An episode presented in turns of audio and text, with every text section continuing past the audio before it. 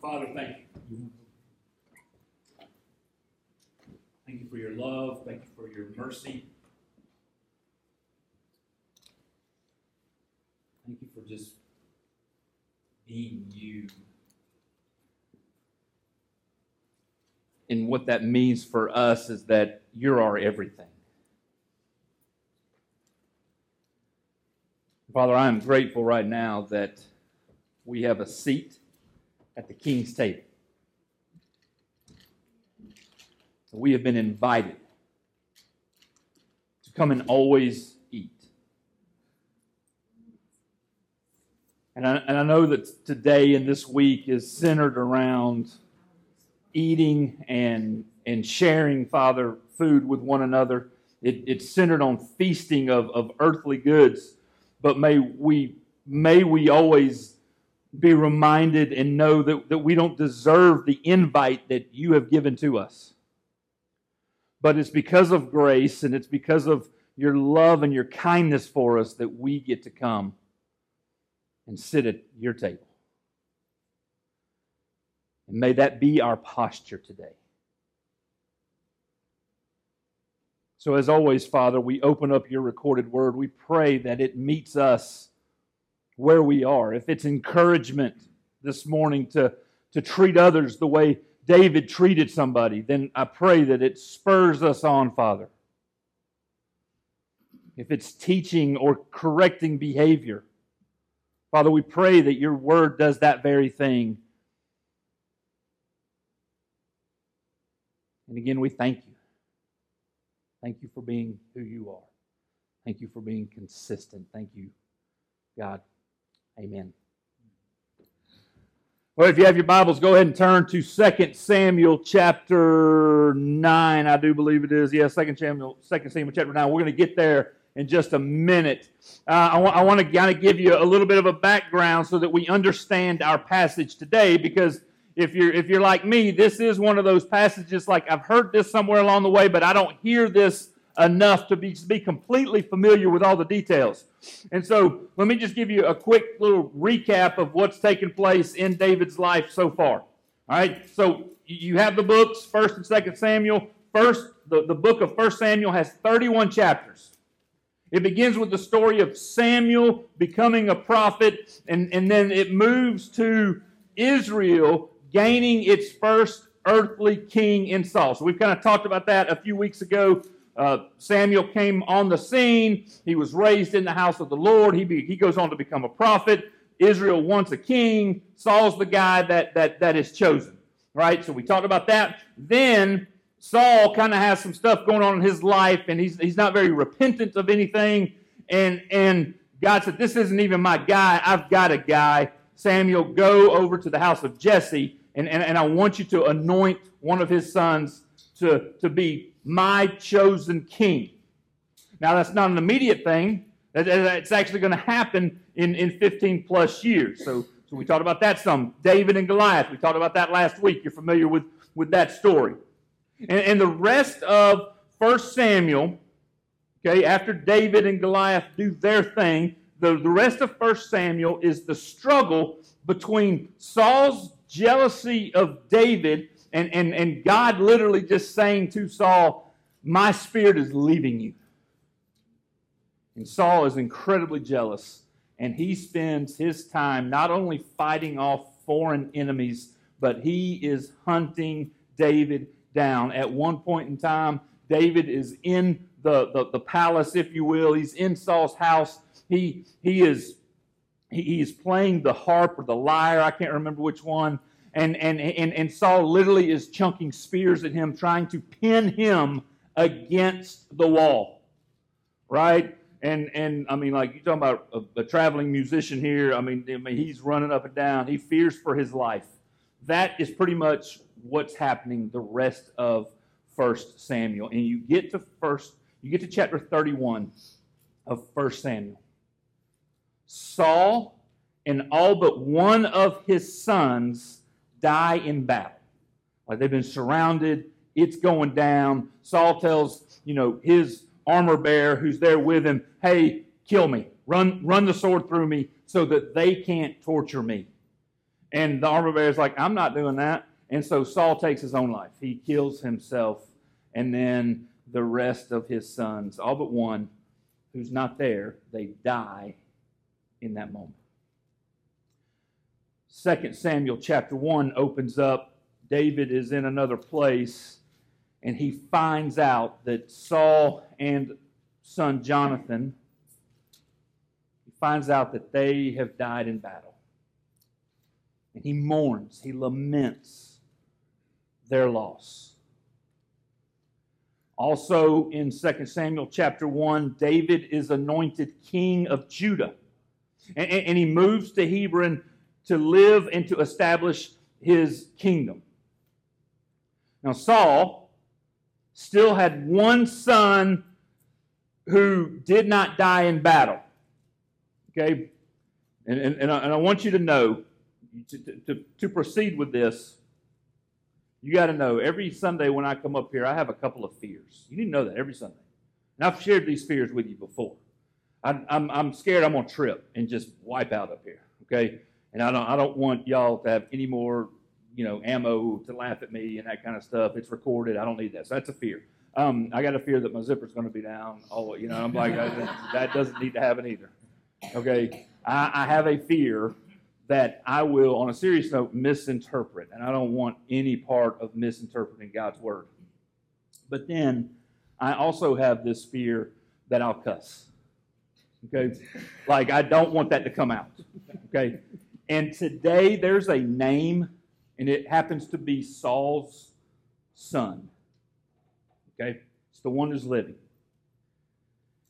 And, and his name, and I've got this fancy you know, Bible software that I just type the words in and it pronounces this stuff for me. And so I rehearse these words, believe it or not, I really do. And as I'm rehearsing this last night, um, this was after the Auburn game, which you know probably made me want to cuss a little bit. Amanda is listening to this automated thing pronounce this name, and she looks at me and says, "Don't even attempt that tomorrow. like don't don't even like even if you nail it, it still sounds like a word." okay? And you have no, just don't. Don't even try to do that. Okay, so so I tell you that because she's she's she's warning and she's gonna like she's gonna know. I mean, she's gonna ask, and so we're just gonna call him Ish. Okay, I S H. That's that's like that's the first part of his name actually, and and with the last second part, you know, you you can. I'm telling you, it, it's who it's it's it's dicey. So Ish. That is Saul's son, the one who did not die in battle. And in chapter 2, 2 Samuel, Ish is made king of Israel. Remember a couple weeks ago when I stood up here and I told you that David was actually the third king of Israel. Some of you are like, huh? What? Michael doesn't know his Bible and stuff. Well, now you know why. Because Ish was actually made king. One of the military leaders thought that, hey, this is Saul's kingdom. Who cares what God wants? And we're going to take, you know, the one heir that is left of Saul, and we're going to make him king because he's the military commander. And so, you know, that's that's what happened. Now, here's the issue with that. We know this is the issue. David is the anointed king chosen by God to be the king over Israel and Judah. And this isn't coming up on the screen, but but listen Listen to what 2 Samuel 3 says. The war between the house of Saul and the house of David lasted a long time. David grew stronger and stronger while the house of Saul grew weaker and weaker. And so, so, so even after Saul's gone, even after Jonathan, his good friend, is gone, this, this Ish son has been appointed king of Israel they're still feuding between David's family and Saul's family. And that goes on, and it doesn't tell us exactly how long it goes on. It just says that it goes on for a long time.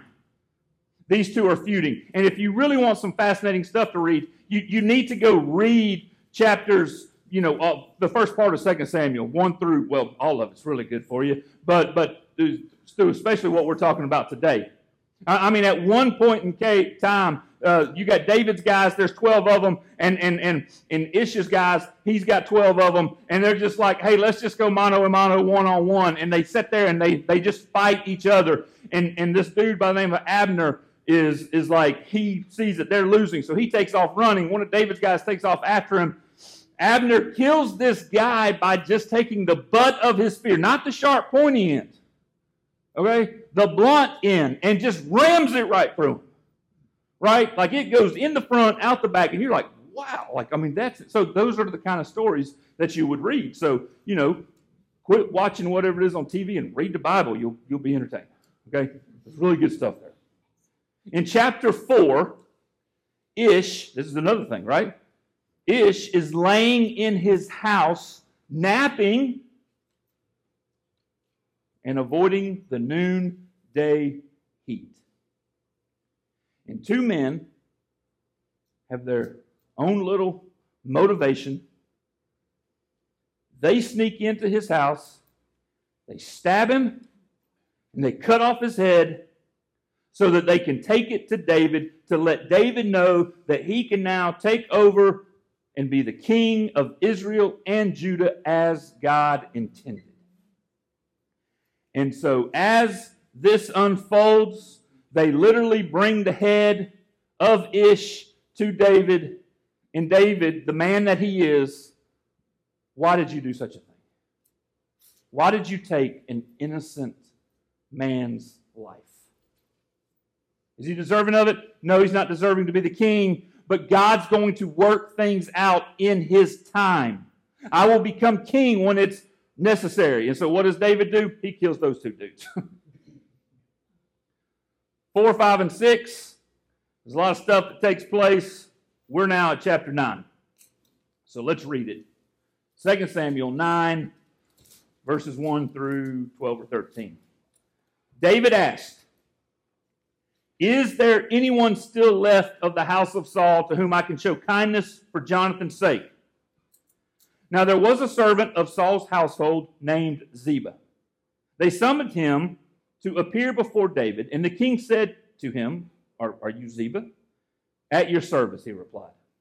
The king asked, Is there no one still alive from the house of Saul to whom I can show God's kindness? Take note of that God's kindness. Ziba answered the king, There is still a son of Jonathan. He is lame in both feet. We actually meet him in the earlier chapters. Where is he? The king asked.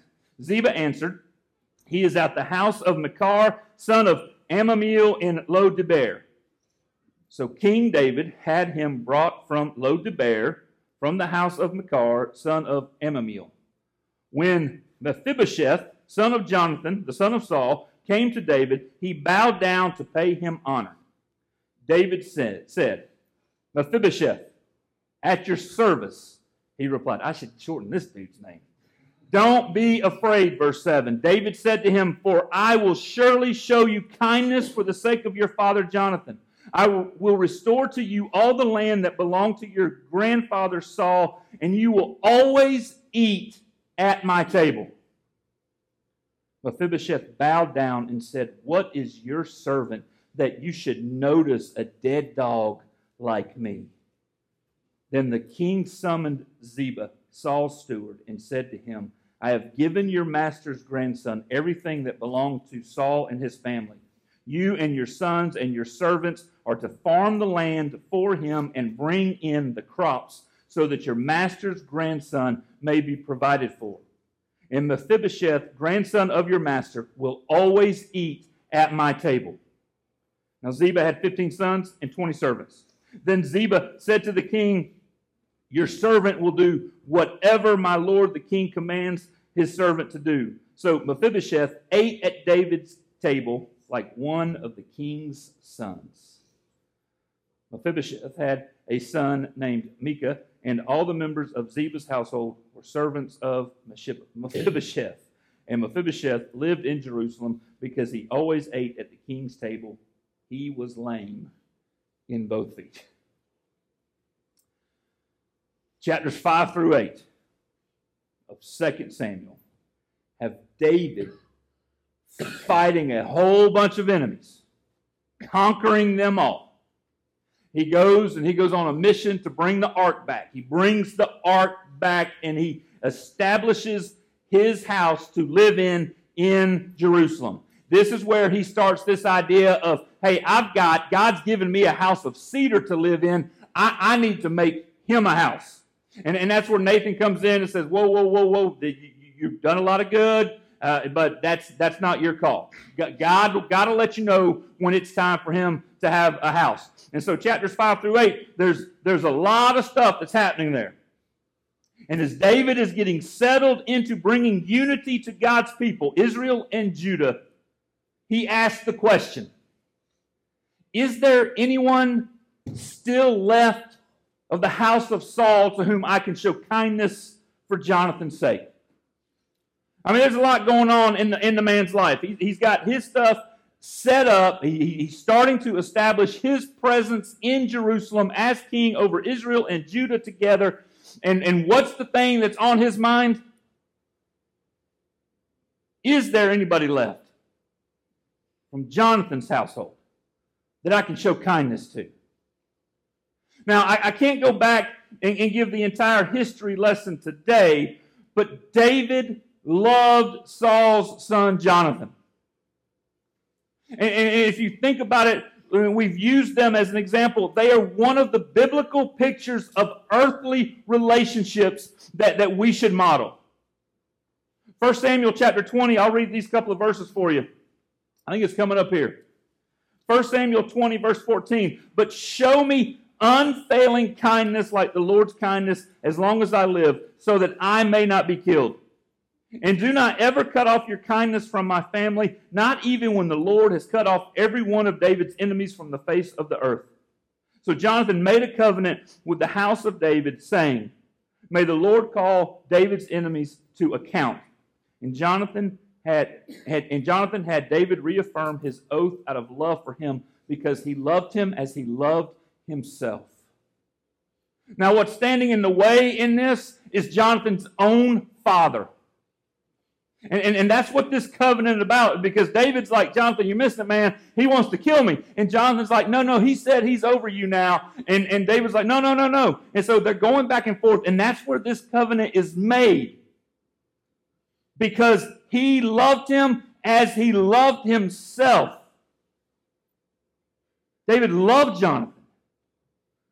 And even though now Jonathan is dead, David is still David is still wanting to use his position as king to bless those who were related to Jonathan. Right? David doesn't even, you know, David doesn't even know if there is someone still alive. It's not like Jonathan's over there, hey, look, newborn son, Instagram, it's out there on the web. You're right. I mean, that, that wasn't around. There, there wasn't. David's like, I don't even know if he's got people anymore. But if he does, I want to bless him. I, want to I want to meet their needs out of the love that he had for Jonathan, his friend. I mean, I know families take care of families, right? We got generational love that we have one for another. Do you, do you have anybody in your life, church, that loves you so much that they want to bless your family? In, in, in your passing, and, when you're not around, when you're not here, is, is, there, is there somebody in your life that loves you so much that they want to step in and be a blessing to you? Because, because that, that's what it's about. He loved him as he loved himself.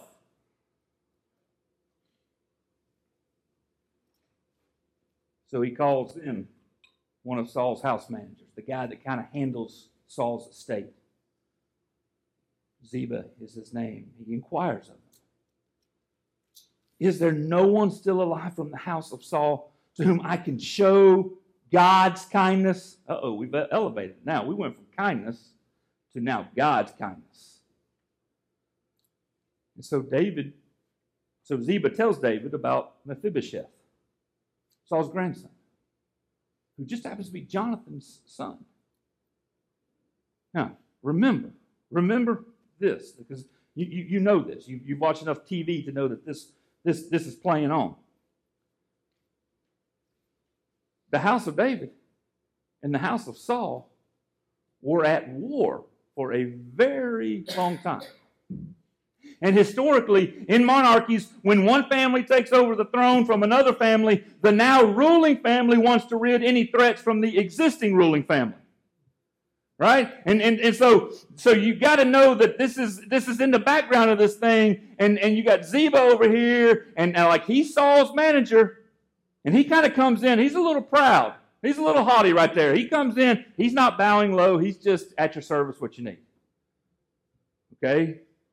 And, and, and so that angle is, is part of this, but it's not so with David. Because David is this man after God's own heart. And we're going to dive into that for the next couple of weeks, just so you know. We're going to dive into what that looks like good, bad, and very ugly in the life of David. As to what it is to be this man after God's heart. And so Mephibosheth shows up. He bows low before the king.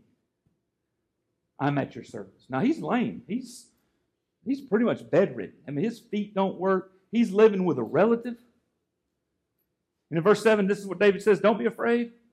David said to him, for, for I will surely show you kindness for the sake of your father Jonathan. I will restore to you all the land that belonged to your grandfather Saul, and you will always eat at my table. Now, this is the second time in this chapter the word kindness has been used. Church, you need to know this word. Kindness, as it's being used here in both instances, as it's being used in the conversation between David and Jonathan in 1 Samuel, this, this kindness is not, oh, I'm going to let you go first today so that you get food, and you, I'll let you have the last deviled egg. Okay? I never get deviled eggs at these things because all you greedy people are never kind to me. Kindness is not just this, this, let me do something nice for you. That's certainly our understanding of kindness, but not this Hebrew word. The Hebrew word is hesed. You've heard me talk about this one other time. In short, hesed is closely associated with agapo, agape, this unconditional sacrificial love. We, we, we can wrap our minds around, even though we struggle to fully live this out, we can kind of wrap our minds around what, what agape is, what, what, what this unconditional, what this sacrificial love is. We can, we can kind of wrap our minds around that. Um, uh, Hesed, it, it's, it's much broader and, and it's much deeper. Uh, Jim Wilder is a neuroscientist who also happens to have a, a couple of uh, theology degrees. All right, he calls himself a, a neurotheologian. Okay, he says this about Hesed. This Hebrew word carries the sense of an enduring connection that brings life and all good things into a relationship. Hesed is a kind and loyal care for the well being of another. The kind and loyal care for the well being of another. Another biblical definition of Hesed is the expression of God's love towards his children. Now, not like my child, the teenager, who has attitude. Not, not, not like, and, and, and because we've been there. Like, like we, have all, we've all dealt with the, the, those people and the hormones and all the stuff that's happening. And you were one, just FYI to your parents. The expression of God's love towards his children. Think of the first time you look at that, that, that newly born child as a parent. I mean, at that moment in time, something shifts internally for you as a parent. And I, know I've shared this story. Like, like the very first time I held Griffin, right? Like, like he's he's there and he's slimy and he's kind of red and and he's actually still attached. And, and and I was so excited. I tried to literally take him out of the room. Umbilical cord still attached. Like I'm not even making that up.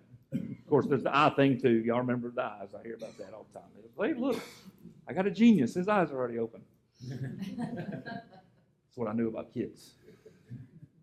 You think about that moment at least in healthy relationships, right? And, and, and in healthy environments. If something happens, you, you move from, from life is about me to life is now about someone else. And when you look at that newborn child, you smell that newborn child, man, there's, there's, there's a joy there. there, there there's a feeling there that, that you don't get anywhere else. The expression of God's love towards his children. That is Hesed. That is exactly how God looks at you and I every day. Not, oh, he messed up again. Oh, look at there, living in sin one more time. Ah, I can't get out of his own way. Oh, he's got attitude. Oh, he's ignoring me. Yeah, God doesn't want those things. But that's not how he looks at you. That's not how he sees you. He sees you with this, this expression of joy. And that is the invite to Mephibosheth. I will show you kindness. And then you take the story, you take what happens in verse 7.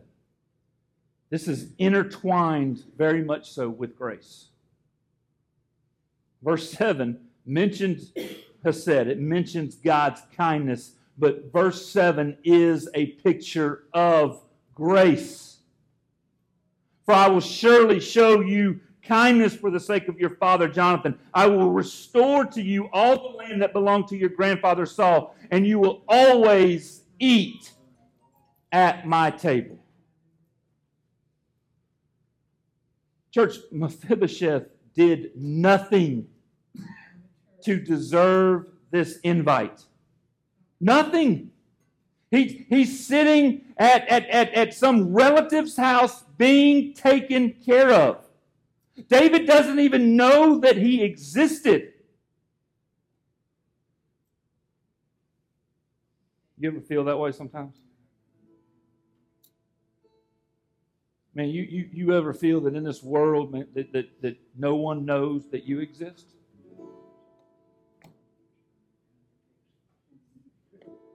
Mephibosheth is living his life. He can't even take care of himself. And out of Hesed, David invites Mephibosheth into his home. He restores all the land that was Saul's and, and Saul's family, and he gives him a place at his table. Church, that's the very thing that Jesus did for us. Our men are going to come forward and they're going to they're going to pass out these emblems. And, and, and today, I know we do it different ways every Sunday, but today we're gonna I'm gonna ask that you you just you take and you hold these together, and we're gonna take them as a family sitting at the king's table.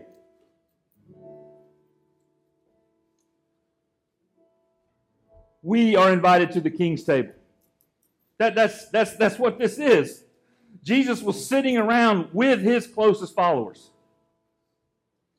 And he said, Every time that you gather in my name, every time that, that you are gathered with other believers, pause. Remember this moment. Remember what's being done. Through the kindness of Jesus, through Hesed, because of grace, he invites you and I to feast at his table. And do not miss the word always. All Mephibosheth has to do is, is get, he's, he's, he's got to come up to the table. He has a personal invite to be there for every single meal. And, and it's not just some cut rate leftovers. It's not just the crumbs that fall to the floor. You get to come and you get to eat the finest, the choicest of everything that this kingdom has to offer that is what you've been invited into. And, church, that is the very promise. That's the very invite to you from Jesus. When he said, Come and follow me. Come and follow me. I'm going to give you the very finest as you live on this earth, as you learn to be like me. And then what awaits you, you, you can't even imagine.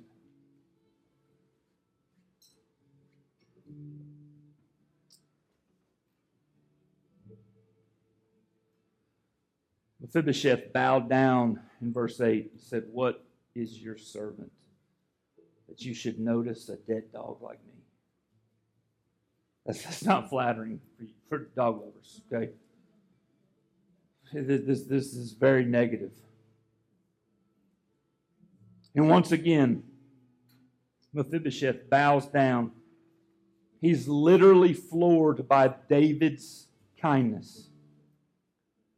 Who or what am I that you should even notice me? Church, God notices you.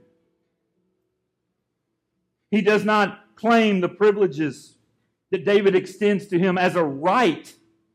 I deserve these. He does not do that. No, he receives it as pure grace, unearned, and completely undeserved. And so, as we take these emblems this morning, as you hold the representing the, what represents Jesus' body and what represents Jesus' blood, the body that was broken, the blood that washes away our sins. We are undeserving of being allowed at the king's table. But because of God's kindness, we're all invited.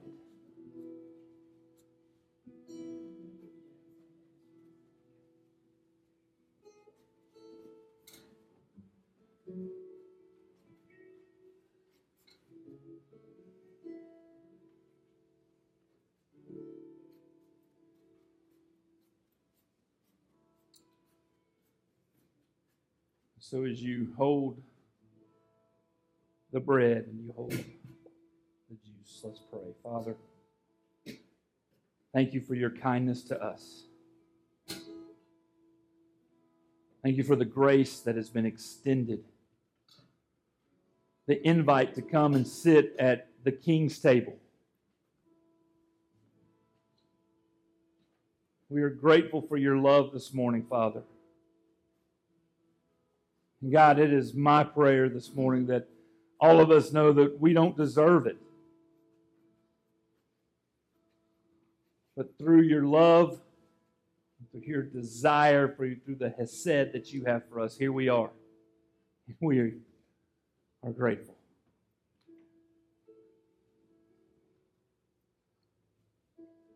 Thank you for the miracle of the cross and what Jesus did there.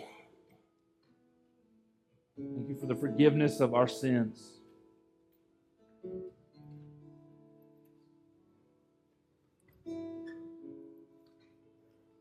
Ask these things in your Son's holy name. Amen. Jesus took the bread and he broke it. He said, Take and eat. And then he took the wine. This represents my blood that washes away sin. Take and drink.